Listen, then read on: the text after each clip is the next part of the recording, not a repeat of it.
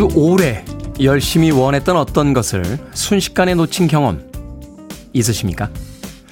몇 년 동안 공부했지만 결국 통과하지 못한 시험. 꼭 갖고 싶었던 물건과 오르고자 했던 자리. 어떤 이유에서건 그 열렬한 바람이 패배한 곳에서 우린 무엇을 느끼고 있나요?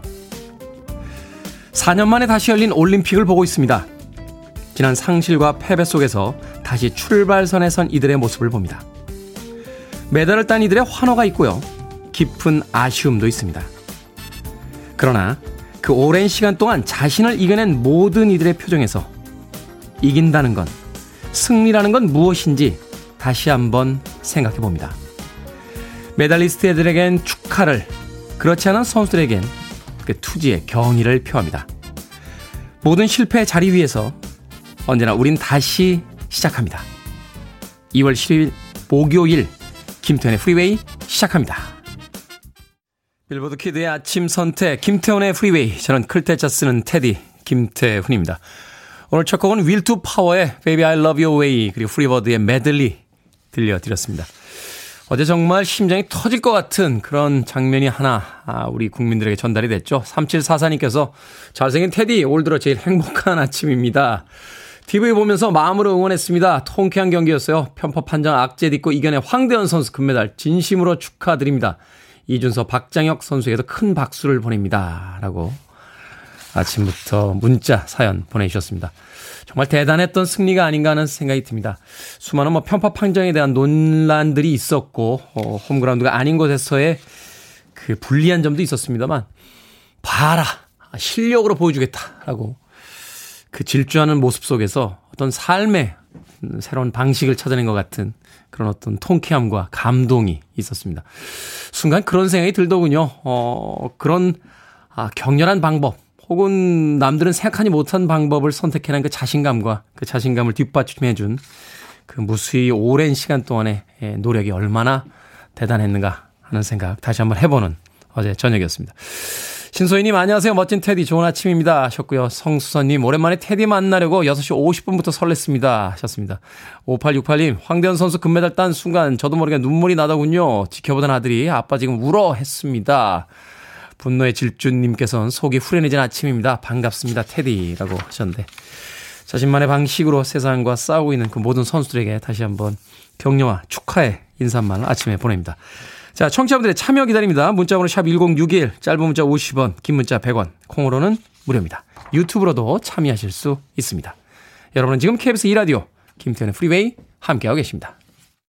KBS 2라디오, yeah, 김태훈의 Freeway!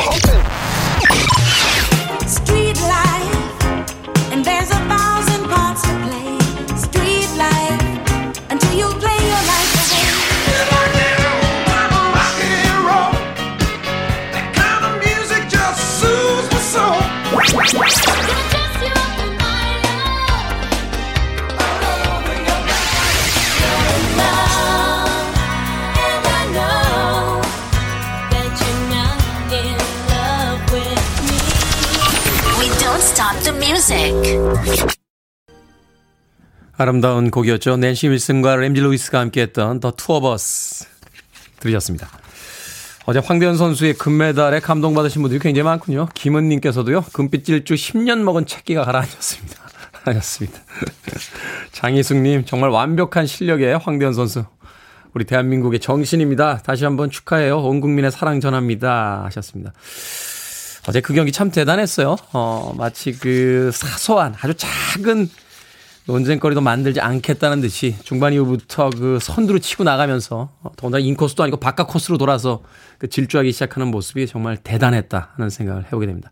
웬만한 자신감이 없으면 그런 질주 할 수 없잖아요. 그동안 4년 동안에 얼마나 많은 연습량이 있었기 때문에 예, 또단 한 번 경기로서 금메달이 예, 결정되는 그 경기에서 저런 자신감을 보일 수 있을까? 자신감도 자신감입니다.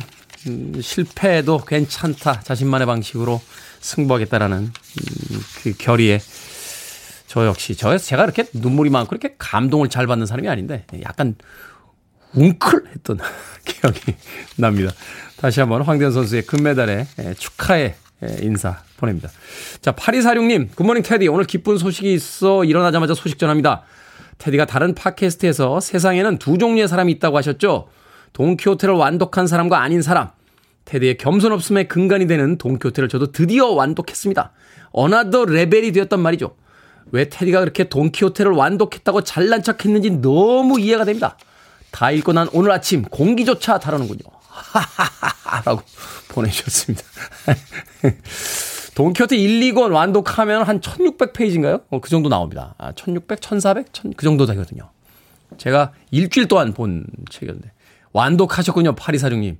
돈키호테를 보지 않은 사람과 돈키호테를 완독한 사람으로 세상은 나눠지죠. 근데 돈키호테를 완독한 사람 중에서도 두 종류로 나눠집니다.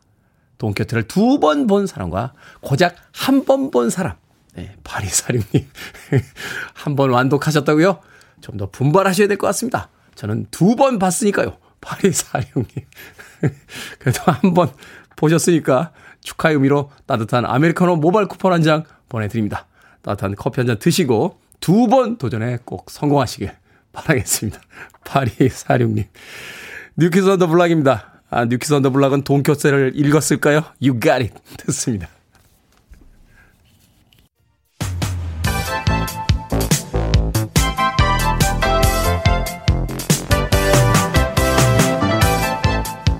이 시각 뉴스를 깔끔하게 정리해드립니다. 뉴스 브리핑 캔디 전희연 시사평론가와 함께합니다. 안녕하세요. 안녕하세요. 전희연입니다. 자, 더불어민주당 이재명 후보의 배우자 김혜경 씨 어제 공사 구분이 부족했다 하면서 사과를 했죠? 예, 민주당 이재명 후보의 배우자 김혜경 씨와 관련해 법인카드를 사적으로 유용했다는 의혹, 의전 논란이 일었었는데요. 김혜경 씨가 어제 기자회견을 통해서 사과를 했습니다. 공과사의 구분을 분명해야 되는데 아, 제가 많이 부족했다. 진심으로 사과한다라고 했고요. 기자들의 질문을 일부를 받았는데 사적 심부름을 시킨 당사자로 알려진 배모 씨, 배모 사무관으로 지금 알려져 있거든요.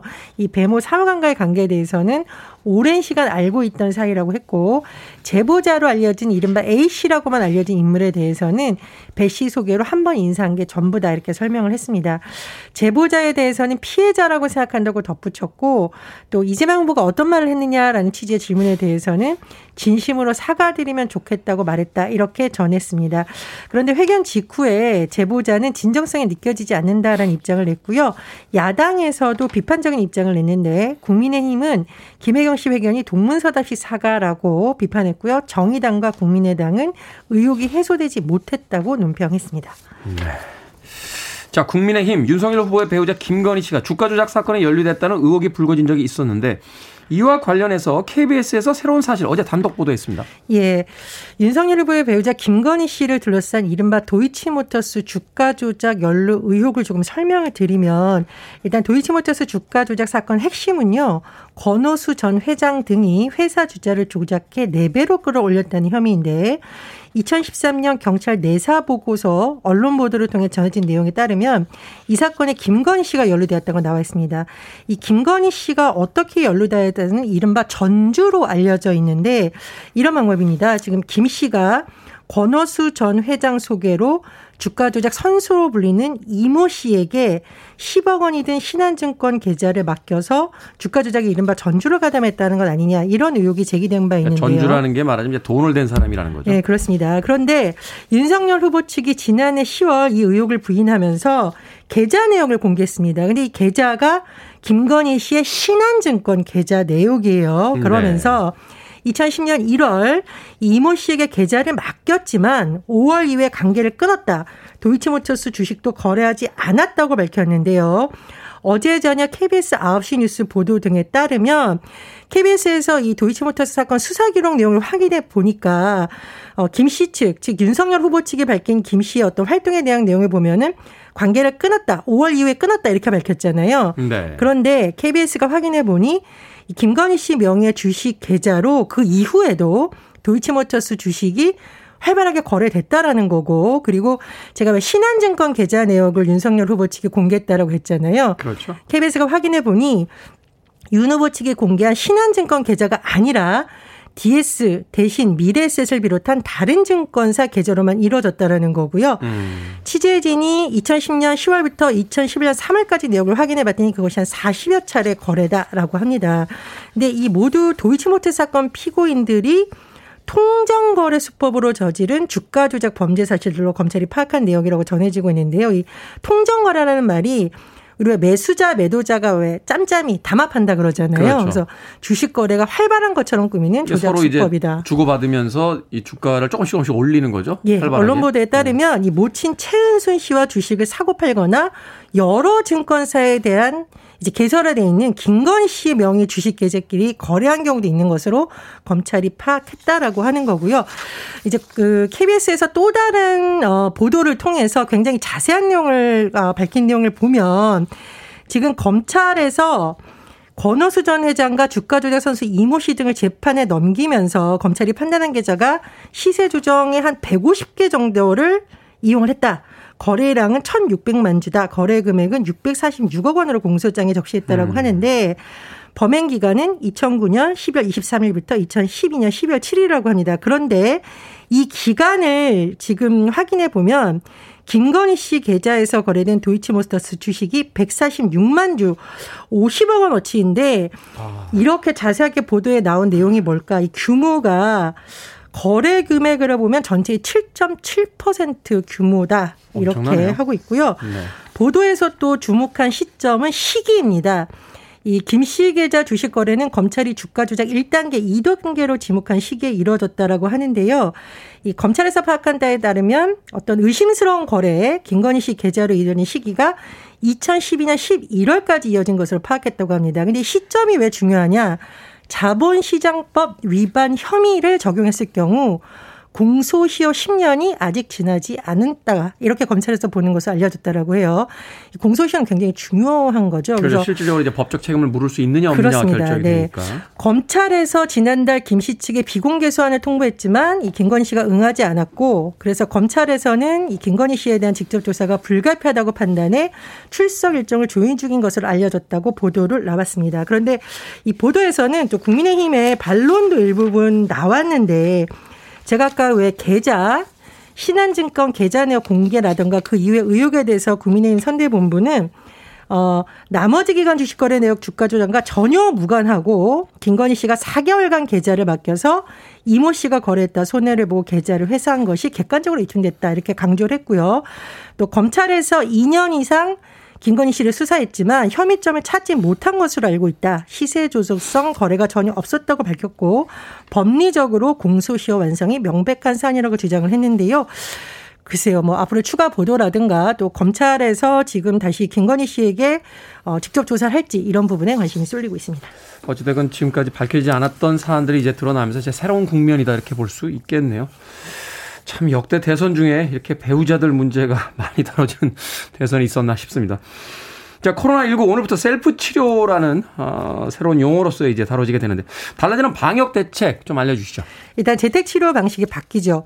집중 관리군과 일반 관리군으로 나오는데 집중 관리군은 어, 이른바 말 그대로 어, 의료진이라던가 정부에서 더 신경을 써야 되는 사람들이라고 할 수 있겠습니다.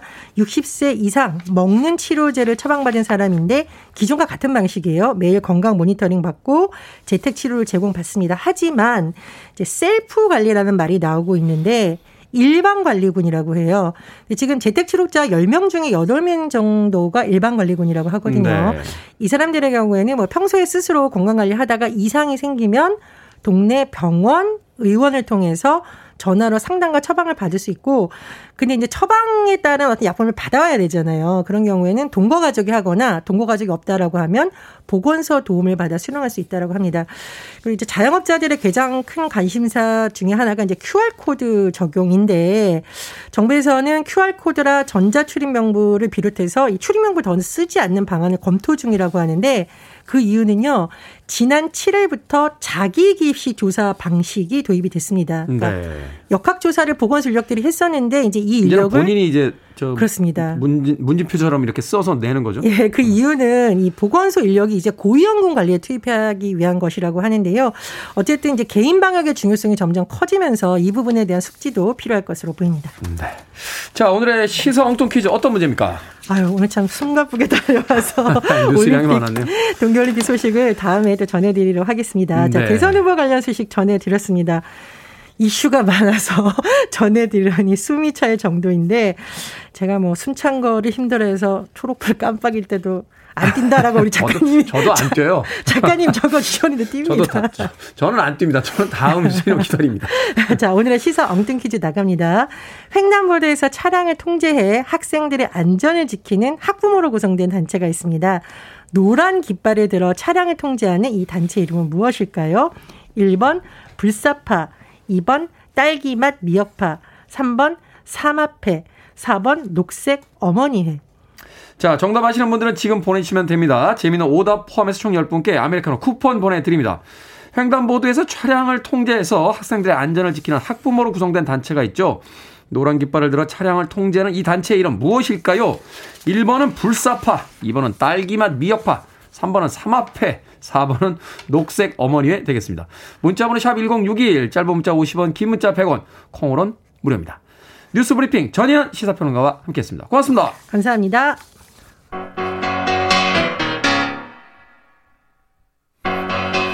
밥 시거 and the Silver Bullet Band입니다. Roll. 김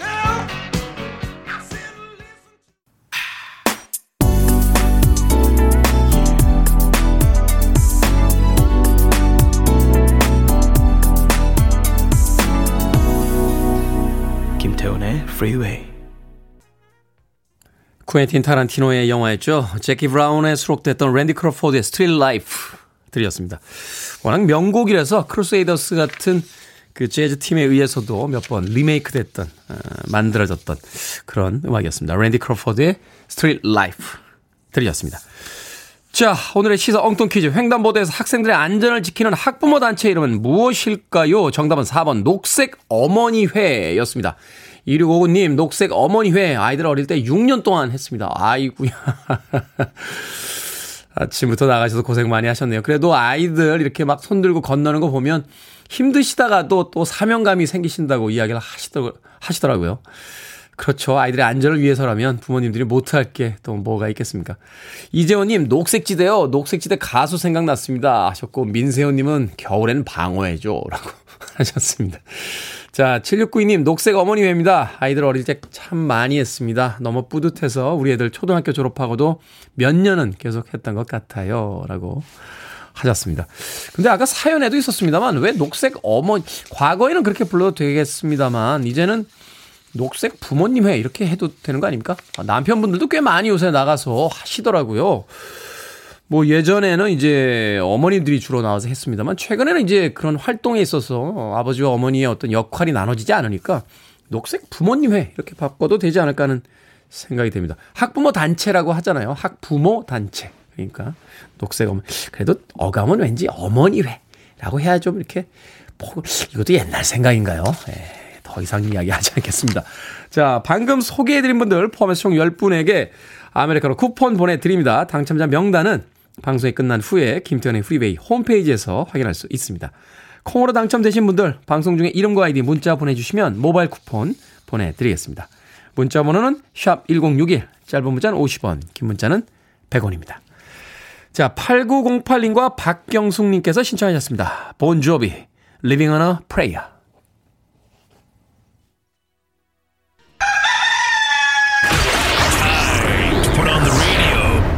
김태훈의 Freeway Are you ready?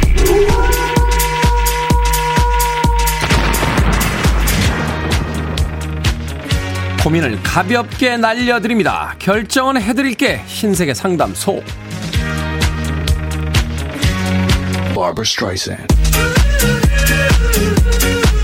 맹꽁이님, 팀장님께서 몇 달간 기르던 수염을 대뜸 자르고 출근을 하셨던데 이걸 아는 척 할까요? 아니면 말까요? 심경에 변화가 있으신 건지 그냥 자르신 건지 모르겠어 고민입니다. 일단 아는 척 합시다. 신발 하나만 새 걸 사도 못 알아봐주면 섭섭한 게 사람이니까요.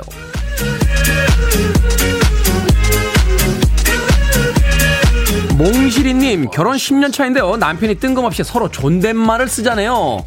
존댓말을 쓰면 덜 싸운다나? 낯간지럽고 영 불편한데 쓸까요? 아니면 말까요? 그냥 하던 대로 하자고 하세요. 정치인들 보니까 존댓말로 별소리 다 합디다.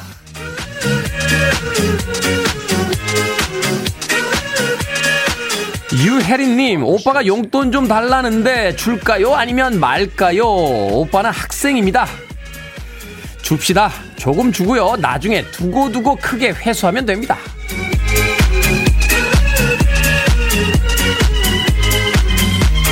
8821님, 말 안 듣는 사춘기 딸도 얄밉고 혈압 올리는 남편도 얄미워요. 우리 집 강아지가 제일 예쁜 짓을 합니다. 월급날인데 사람 간식을 살까요? 아니면 강아지 간식을 살까요? 그래도 사람 간식 삽시다. 강아지는 간식 안 줘도 귀여운 짓 하잖아요.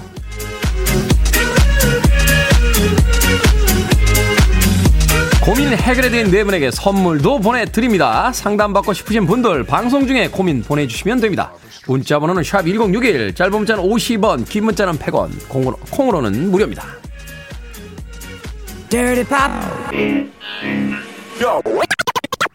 엔싱크입니다. 팝.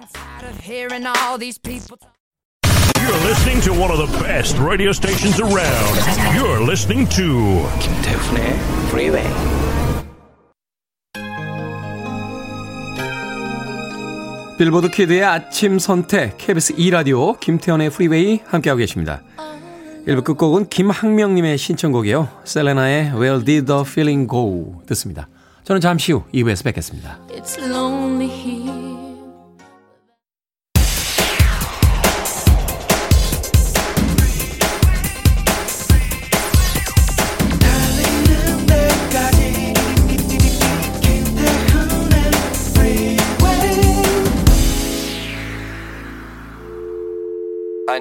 Arms around me. I need to feel your touch.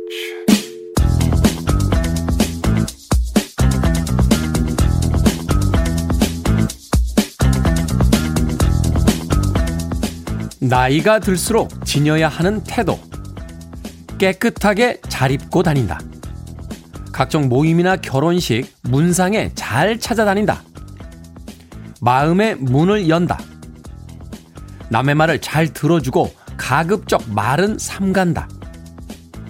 욕심을 부리는 대신 내려놓는 법을 배우고 기분 좋은 얼굴에 즐거운 마음을 가지려고 노력한다.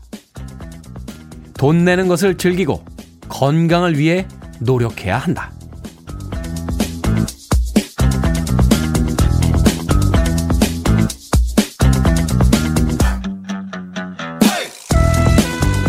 뭐든 읽어주는 남자. 오늘은 청취자 노정금 님이 보내주신 나이가 들수록 지녀야 하는 태도 읽어드렸습니다.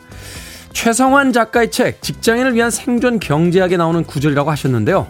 나이에 상관없이 모두가 지녀야 할 태도가 아닐까 하는 생각이 들더군요.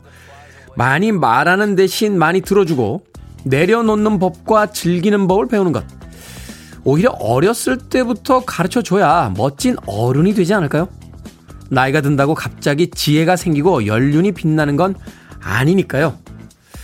제가 잘생기고 옷도 잘 입는 건 20대부터 꾸준히 갖고 온 결과입니다.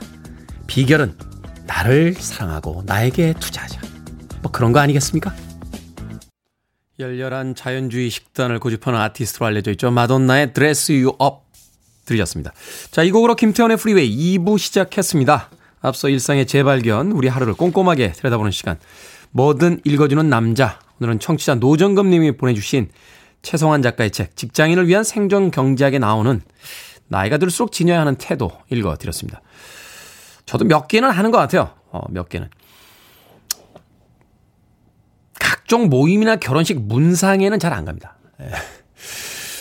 잘 안 가요. 에, 제가 의외로, 제가 젊을 때는요, 제가 되게 외향적이고 활발한 사람이라고 생각했는데, 나이가 드니까 성격도 변합디다. 예, 저는 사람 많은 거 별로 안 좋아합니다. 예, 결혼식장과 문상, 문상은 정말, 어, 저하고 이제 친분이 두터우신 분은 가죠. 근데 그렇지 않으면 이제 조의금을 조금 더 보내더라도 어, 잘 가지 않습니다. 결혼식은 정말 안 갑니다. 아, 결혼식을 왜 안 가냐면 아, 저, 저 할 때도 별로 그렇게 많이 안 오셨어요. 야, 그거는, 그거는 이유가 아니고요.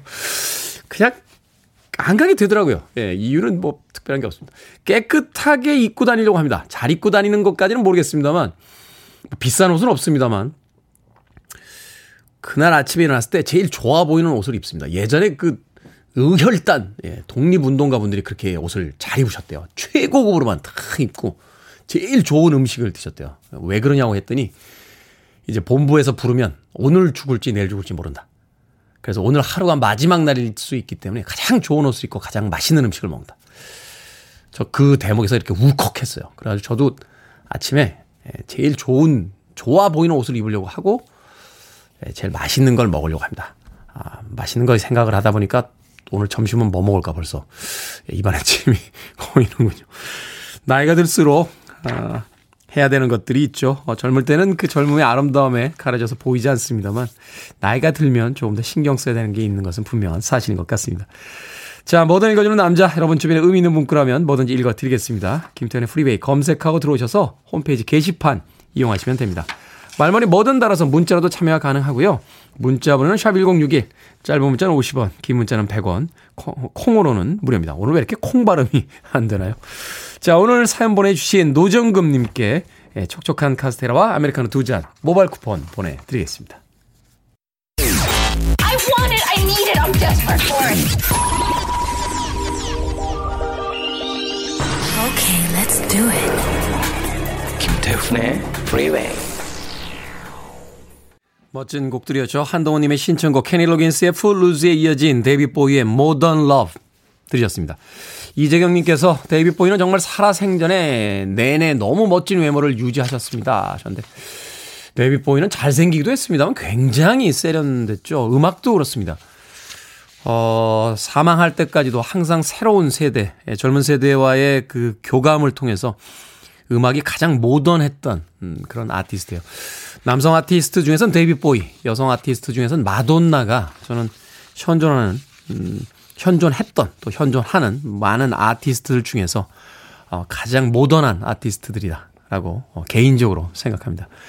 케니 로긴스의 Footloose 그리고 데이비드 보위의 Modern Love까지 두 곡의 음악 이어서 들려드렸습니다.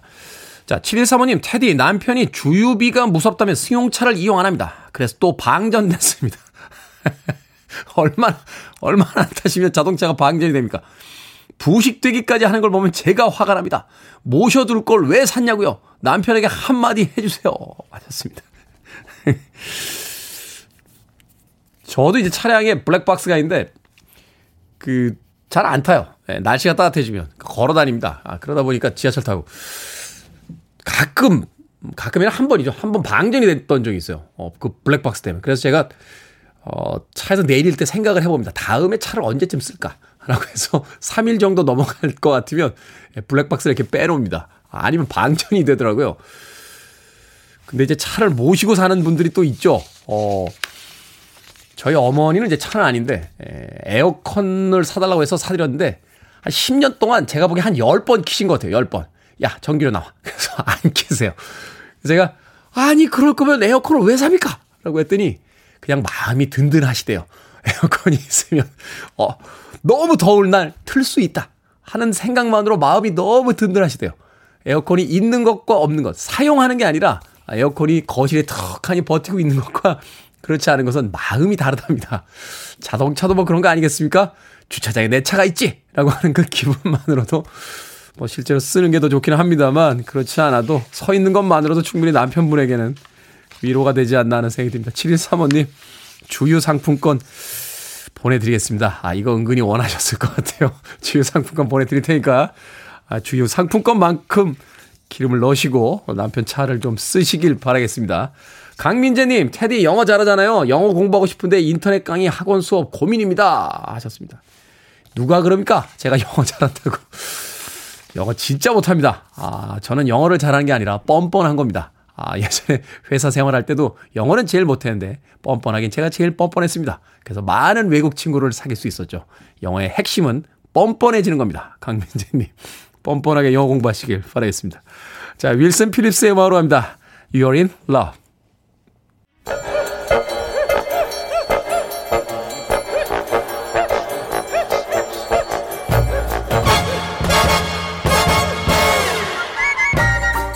온라인 세상 속 촌철살인 해악과 위트가 돋보이는 댓글들을 골라봤습니다.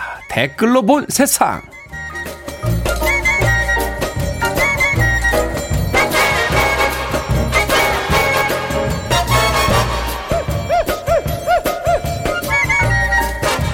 첫 번째 댓글로 본 세상. 올해 딸기 소매 가격이 무려 50% 이상 올랐다고 합니다.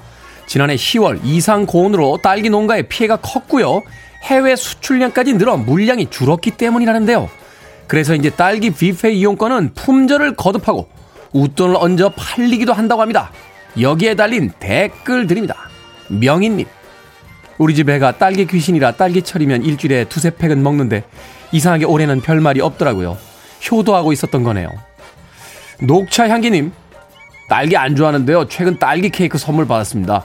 이렇게 귀한 걸 받은 줄도 모르고 있었네요. 이야, 겨울 과일에는 역시 딸기가 있었죠? 저는 왠지 이번 겨울에 딸기 구경도 못 해봤습니다.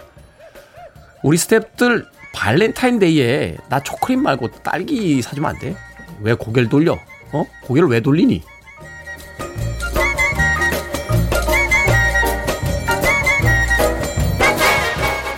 두 번째 댓글로 본 세상. 코로나19 이후 인테리어에 대한 관심이 크게 높아졌는데요.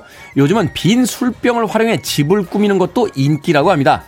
특이한 위스키나 와인병을 책장이나 선반에 올려두거나 병 안에 전구를 넣어 무드등으로 재활용한다는 건데요. 중고 시장에서는 빈 양주병을 파는 사람도 늘었다고 하는군요. 천 원 단위에서 크게는 5만 원 이상의 거래가 된다는데요. 여기에 달린 댓글들입니다. 상대성님, 옛날에 저희 부모님도요, 다 마신 양주병에 보리차 채워서 관상용으로 두셨습니다. 유행은 돌고 도는 건가 봐요. 민정님, 옛날에는 양주 선물 받으면 아까워서 안 마시고 장식장에 코인 모셔뒀죠. 쳐다보기만 해도 흐뭇해하던 아빠 얼굴이 떠오르네요.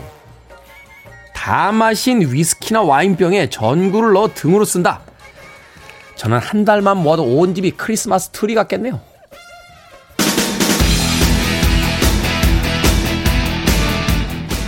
로버트 팔머입니다. Bad Case of Loving You.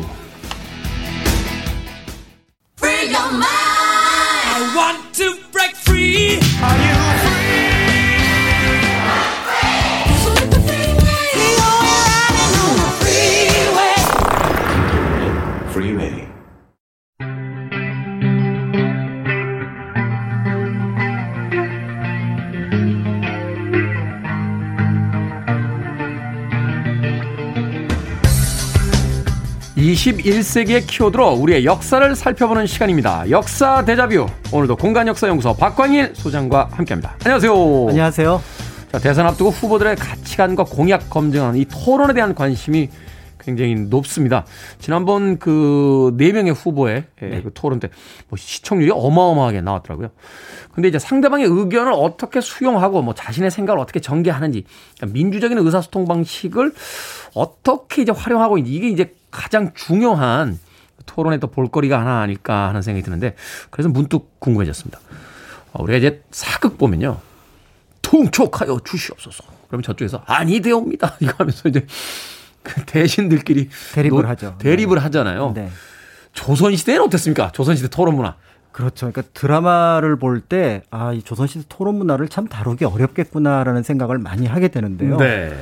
어, 실록이라든지 승정원 일개 그 각각의 대신들이 발언하는 내용을 한 두어 사람만 골라서 해도 한 두 시간은 지나갈 겁니다. 아, 길게 하는군요. 굉장히 심도가 깊고요. 그 다음에 상대방의 논리를 반박하기 위해서 끌어내는 근거들도 굉장히 넓게 어, 펼쳐지게 되는데요. 공자가 일찍이 말하기. 막 이러면서 이제 그렇습니다. 탁 끌고 오는군요. 네, 그래서 뭐 중국의 역사는 기본이거니와 경전의 어떤 자구 하나 하나까지도 다 가지고 이제 토론을 하게 되는데요. 음. 사실은 신하들뿐만 아니라 이제 조선의 왕들을 볼 때도 놀라움을 금치 못합니다. 그래서 상소문이 올라올 때마다 그거에 하나하나 이제 답을 내리는 경우를 이제 실록에서 볼 수가 있는데 네. 그 내용의 어떤 방대함이라든지 이런 것들을 깜짝깜짝 놀라게 할 정도가 되는데요. 음. 그래서 이제 도대체 이제 토론, 그 다음에 이제 어떤 왕의 지식 이런 것들하고 연결해서 볼 때 어떤 것들이 관련이 있을까를 고민을 하게 되는데 기본적으로 이제 세자 시절에 시강원에서 공부를 하는 것들이 영향을 끼쳤겠다라고 네. 생각을 하지만 세자 때부터 이제 그걸 공부시키니까. 네, 그런데 또 성종 같은 경우는 세자 시절을 거- 겪지 못한 어떤 왕이기도 했기 때문에 네. 그렇다면 본질적으로 조선의 왕들은 어떻게 해서 이렇게 지적 능력이 높아졌을까를 염두에 두면은 결국 경연을 생각하지 않을 수가 없습니다. 경연이라는 게 정확하게 뭡니까? 즉, 경연이 이제 정확하게 이제 사전적 의미로 보면은 이제 왕이 이제 신하들과 더불어서 이제 육아의 경전, 그다음에 중국의 역사, 우리나라의 역사를 하나하나 살펴보면서 이제 신하들의 강의를 듣고 토론하는 과정 이라고 볼 수가 있는 건데요. 그러니까 말하자면 하나 하나의 주제를 놓고 자, 발췌자가 있고 맞습니다. 음. 어, 신하들이 나와서 이제 발췌 탁 하면 써머리를 할 거 아닙니까? 요약본을 네, 탁 네. 얘기해 주면 아 그것은 이런 이건 뭔가 막 이러면서 서로 이제 논쟁을 이제 그때부터 토론을 하는 그렇죠, 그렇죠. 그래서 이 제도가 처음에 등장한 거는 짐작하시겠지만 이제 중국에서 송나라 때 처음 만들어졌는데 중국에서는 그 이후에 명청 원명청에서 거의 형식적으로 그냥 내용을 직접 다루진 않습니다. 음. 고려도 이제 비슷하게 처음에 이제 그 경연제도를 만들긴 했지만 제대로 운영이 되지 않는데 세종 때 집현전을 설치하면서 이 경연이 이제 본 궤도에 아. 올라가게 되면서 조선은 경연의 나라라고 할 정도로 경연에 굉장히 심취하게 되는 거죠. 한석규 씨가 연기할 때는 세종대왕님은 경연도 하시지만 짜증도 많이 내시던데. 그렇죠. 이런 그러던데 역시 이제 그 집현전이 이제 설립이 되면서 네. 그때부터 이제 활발한 토론 문화가 네네네. 네, 저희 왕 연기가 괜찮습니까? 어, 괜찮을 것 같은데요. 네. 네. 저희 프로그램 중에서 혹시 보시는 분들이 있으면 제가 마스크 살짝 내릴 때 한번 왕이 될 예, 상인지 한번 봐주시기. 자 경연 얼마나 자주 열렸습니까? 어, 경연이 이제 가장 안정기로 들어간 거를 이제 성종 때로 보는데요. 제25년 동안 조강, 주강, 석강을 매일 하는 것은 기본이고요. 그다음에 와, 이제 하- 신하들과 하루에 세 번 한다고요? 네. 어, 시- 그다음에 신하들과 더불어서 특별하게 이제 그 어떤 경연을 펼치는 걸 소대라고 하고요. 네. 각 관청의 관리를 불러서 하는 걸 윤대라고 합니다. 음. 그러니까 하루에 이제 세 번 정도 네 번 또는 다섯 번도 할 수가 있는 건데요. 이제 아이고야. 이게 단순하게 그 공부만 하는 게 왕이 아니고 정무를 돌봐야 되기 때문에 굉장한 부담이 될 수 있다라고 볼 수가 그렇죠. 있습니다. 그래서 이제 빠져나간 왕들도 있는데요. 태조 와, 이렇게 얘기를 합니다. 수염이 내가 하얗게 됐는데 여러 유생들과 더불어서 강론을 들을 필요가 있겠느냐. 아, 이제는 수염이 하얀 만큼 내가 지혜가 생겼으니 굳이 너희들 얘기를 듣지 않아도 될 것 같다. 어, 이렇게 해서 빠져나가려고 하셨고요. 네. 그다음에 이제 세조 같은 경우는 사육시 사건을 계기로 집현전을 폐지하는 과정에서 자연스럽게 경연도 폐지가 됩니다. 아. 그다음에 이제 연산군 같은 경우는 어 아주 의외의 인물이죠. 내시 김순손에게 자치통강 강목을 들고 경연에 들어가라. 음. 대리 나- 출석을 시켰어요. 나, 나 대신 들어가라. 야, 네가 내가 좀 바쁘니 네가 대신 가서 뭐라 하는지 듣고 와라. 그 맞습니다. 그래서 대리 출석의 원조라고 할 수 있는 분이고요.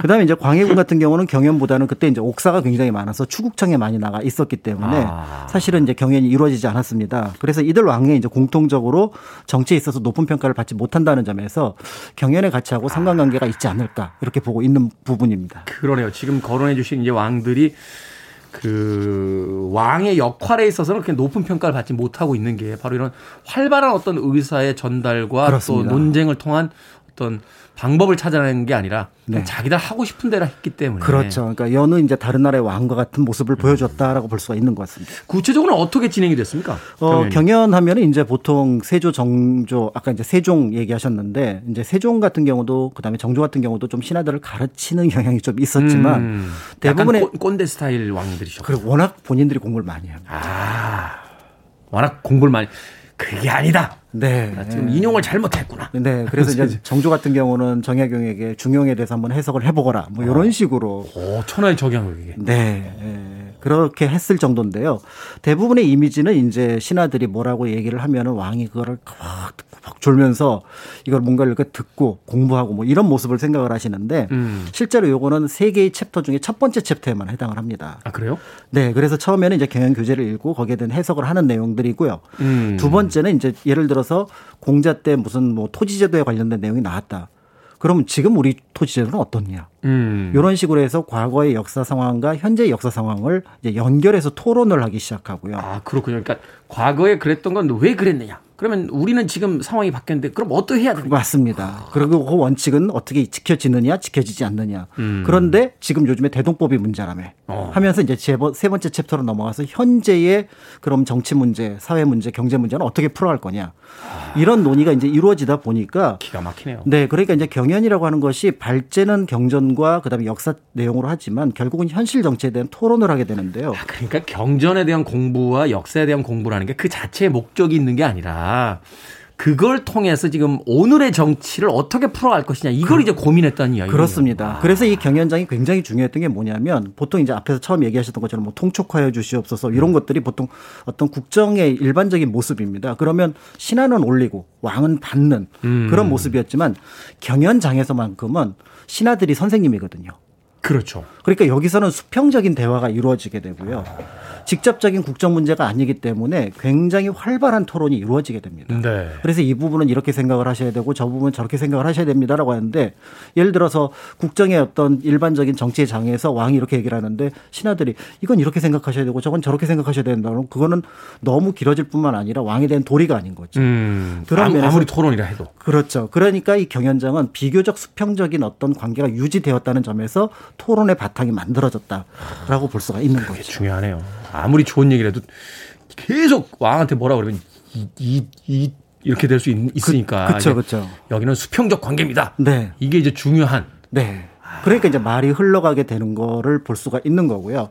그러니까 이제 당연히 신하들도 이 자리를 굉장히 중요하게 생각을 합니다. 그렇죠. 내가 왕하고 이제 야자 타임 하는 거잖아요. 그렇죠. 더 나아가서 이제 내가 내 뒤에는 수백 명, 수천 명의 사대부가 있다. 또내 음, 뒤에는 음. 수천 명의 백성들이 있다라고 생각을 하고 그 경연장에 들어가게 되는데요.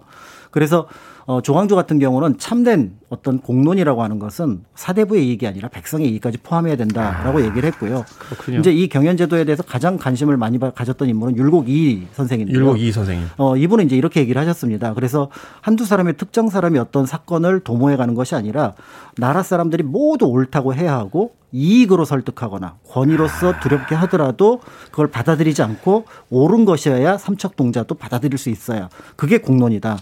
이렇게 얘기를 했습니다. 그 이야기 멋있네요. 이익으로 설득해야만 한다. 네. 아, 그냥 뭔가 실질적인 그들에게 베푸는 것이 있어야지만 백성들은 설득될 것이다. 그렇죠. 권위로 하려고 하지 마라. 네네. 라고? 더 나아가서 이제 왕이 늘 이런 토론하는 사람들하고 만나게 되면 음. 평소의 태도도 달라지지 않겠느냐라는 것들이 이제 이 경연이 가진 장점으로 조선에서 여러 사신들이 꼽았던 부분들입니다.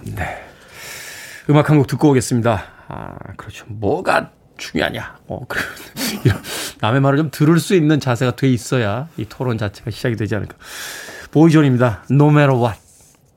그 사람이 뭐라고 이야기하건 일단은 그 사람의 이야기를 들어줘야 되는 게 토론에서 가장 중요하지 않나 하는 생각이 듭니다. 보이존의 No matter what 듣고 왔습니다. 빌보드 키드의 아침 선택, KBS 2라디오, 김태훈의 프리웨이, 역사 데자뷰. 오늘 박광일 소장님과 함께 조선시대의 토론 문화에 대해서 이야기 나눠보고 있습니다. 강창훈님께서 역사 이야기 이렇게 재미있게 하시다니요. 역사가 새삼 재밌습니다. 하셨고, 1728님께서는 사무실 앞에서 못 들어가고 있어요. 목요일은 어쩔 수 없나 봐요. 이 코너의 팬들께서 인증 문자 보내주셨습니다. 자, 조선시대. 다른 나라에서도 이렇게 세자 시절부터 토론을 훈련한 왕들이 있습니까? 조선 시대는 이제 우리가 어떻게 이제 교육을 받는지를 들었는데. 실제로 다른 나라의 사례에서는 이런 예를 거의 찾아볼 수가 없고요. 음. 그런 면에서 볼 때 이제 다른 나라에서는 정치 훈련을 좀 받기는 하지만 이렇게 음. 토론을 평생 그러니까 왕이 되고 나서도 계속 이어가는 경우는 거의 없다라고 볼 수가 있습니다. 일단 그 관료들을 뽑을 때요. 우리나라처럼 이렇게 공부를 해서 시험을 봐서 뽑던 나라가 거의 없더라고요. 그렇죠. 과거제도 자체가 동양의 특별한 문화이기도 했으니까요. 그 중국하고 우리나라 정도 그리고 네. 베트남에서 약간 쓰다가 네, 없어졌다 맞습니다. 이렇게 네네. 얘기 들었고 나머지 나라들은 그냥 세습제거나 귀족들이거나 귀족들이 좀 추천해서 그냥 올라오는 들어가거나 사례이기도 하고요. 어. 그러니까 그런 면에서 볼 때 조선의 어떤 지적 능력이라고 하는 부분들은 굉장히 놀 어떻게 보면 높았다고 볼 수가 있고요. 네. 더불어서 이제 사대부들은 자신들의 이야기 또 자신들이 어떻게 보면 관심을 가져야 될 백성들의 이야기를 끌어냄으로써 어떻게 보면 왕이 정치를 함에 있어서 그 간극을 굉장히 줄여나갔다. 그러니까 토론을 통해서 어떤 정치의 문제가 아니라 어떤 정서적으로 교감하는 부분을 굉장히 넓혔다라고 볼 수가 있습니다. 자, 이 토론을 통해서 어떤 문제가 이제 논의가 됩니다. 이게 실제 조선시대 백성들의 삶을 바꿨습니까? 어, 바꾼 경우도 있는데요. 또 네. 한편으로는 이제 이렇게 말씀을 드리다 보면 아, 토론이 모든 걸 해결할 것 같다라는 생각을 하게 되실 것 같은데 네. 그렇지 않은 경우도 상당히 있습니다. 기본적으로 사대부가 가지고 있는 기본적인 개념과 그다음에 이제 어떤 일반 백성들 또는 소수가 가지고 있는 생각들이 좀 달랐던 부분들이 있었는데요. 이제 그런 부분들을 보여주는 토론이 이제 인조 때 병자호란 이후에 일어나게 됩니다. 이른바 속한여 문제 있죠. 음. 그러니까 이제 어 병자호란 같은 경우는 임진왜란과 다르게 전쟁이 금방 끝납니다. 그러니까 이제 청나라 같은 경우는 전리품을 챙기지 못하는 대신에 많은 포로를 데려가게 되는데요. 그렇죠. 그때 많이 잡혀갔죠. 네, 그 포로들을 이제 돈을 받고 풀어주게 되는데 그때 풀어주는 돈을 속한가라고 해서 그 돈을 받고 풀려난 여성들을 속한여라고 보통 이제 부르게 되는데요. 다시 이제 돌아왔다. 네. 네. 이렇게 보게 되는데 문제는 이제 당시에 어 그 청에서도 볼 때 돈을 많이 받을 수 있는 양반의 부녀들을 많이 포로로 데려갔습니다. 그랬겠죠. 그러니까 이제 이들이 돌아오게 되니까 이걸 갖고 이제 논쟁을 하게 되는데 이게 왜 논쟁이 될까라고 생각을 하는데 어느 날 장유라는 사람이 이런 상소를 올립니다. 며느리가 돌아왔는데 그 사람은 아무래도 실절, 그러니까 정절을 잃은 것 같다. 그러니까 여기에 제사를 맡길 수 없으니 아들이 새 장가를 들게 해달라. 당시 이제 사대부의 이혼 문제는 왕이 처결을 했었거든요. 네. 그러니까 이렇게 이제 상소가 올랐는데 비슷한 시기에 또 전혀 다른 내용이 하나 올라옵니다. 한이겸이라는 분이 상소를 했는데 자신의 딸이 속한 데 왔는데 사위가 딸을 버리고 새 장가를 들려고 하니 이혼을 금지해달라. 그러니까 시아버지의 생각과 친정 아버지의 생각이 달라지게 된 달랐다. 거죠. 어. 그러니까 이제 여기에 대해서 당시 이제 중신이었던 최명길이 이렇게 얘기를 합니다. 보통 이제 정절을 잃은 것들은 문제가 되지만 그건 상황에 따라 다르지 않느냐. 음, 이 전시 상황인데. 그렇죠. 지키지 못한 그 남자들도 문제가 있는 거다라는. 것들을 이제 밑바닥에 깔고요. 그리고 나서 더 나가서 만약에 이들에게 이혼을 허락할 경우에 많은 부녀자가 속한을 포기하고 현재 머물게 될 거다. 그러면 그들은 원기가 될 텐데 그들을 우리가 품지 못한 죄는 어떻게 할 거냐. 이렇게 얘기를 하게 되니까 최명길의 의견은 굉장히 합리적이었지만 문제는 사대부들은 당시 이런 생각을 갖고 있었던 겁니다. 충신은 두 임금을 섬기지 않고 연려는 두 남편을 섬기지 않는다. 무슨 봉건적인. 그러니까 당신은 이제 봉건 시대니까. 네. 그러니까 이제 이런 원칙론을 가지고 있으니까 이제 어떻게 보면 문제가 그쪽으로 몰려갈 것 같은데 그래도 이 문제가 굉장히 심각했기 때문에 보류를 합니다. 근데 2년 뒤에 아까 그 장유가 돌아가고 나서 부인이 그러니까 이제 시어머니가 되는데요. 다시 호소문을 올렸는데 이번에는 조금 다른 사안으로 올렸습니다. 며느리의 타고난 성품이 못되어 순종치 못한 데가 있으니 그걸 이혼시켜 주기를 바란다. 음. 결국은 이제 이 문제를 가지고 당시 특별한 사례니까 음. 여기에서만 이혼을 허락한다라고 했는데 이 특별한 사례가 결국은 다른 일- 집에서도 여성들을 일반화돼버리는. 내버리는 일반화된 사례라 볼 수 있어서 사실은 토론의 한계 역시 분명하다고 볼 수가 있는 거죠.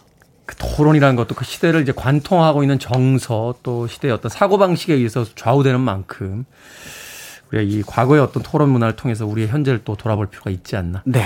일단은 그리고요. 꼭 양쪽으로 이렇게 편 가르듯이 앉아가지고 그렇죠. 찬성 반대 미리 정해놓고 토론하는 건 좀 아닌 것 같아요. 맞습니다. 네. 하다 보면 마음이 좀 바뀔 수도 있고 저쪽으로 갈 수도 있는 건데 네. 당신은 찬성, 당신은 반대 이래놓고 토론을 시작하면 과연 토론이 될 수 있을까 하는 생각도 해보게 되는군요. 네. 자, 역사 대자뷰 오늘은 조선시대 토론 문화에 대한 이야기 공간역사연구소 박광일 소장님과 나눠봤습니다. 고맙습니다. 감사합니다.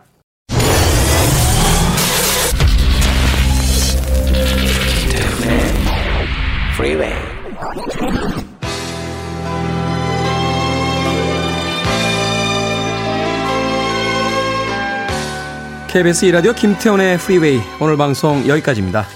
오늘 끝곡은 2745님의 신청곡 뉴튼 패밀리의 Smile Again입니다. 많이 웃는 하루였으면 좋겠습니다. 저는 내일 아침 7시에 돌아오겠습니다. 고맙습니다.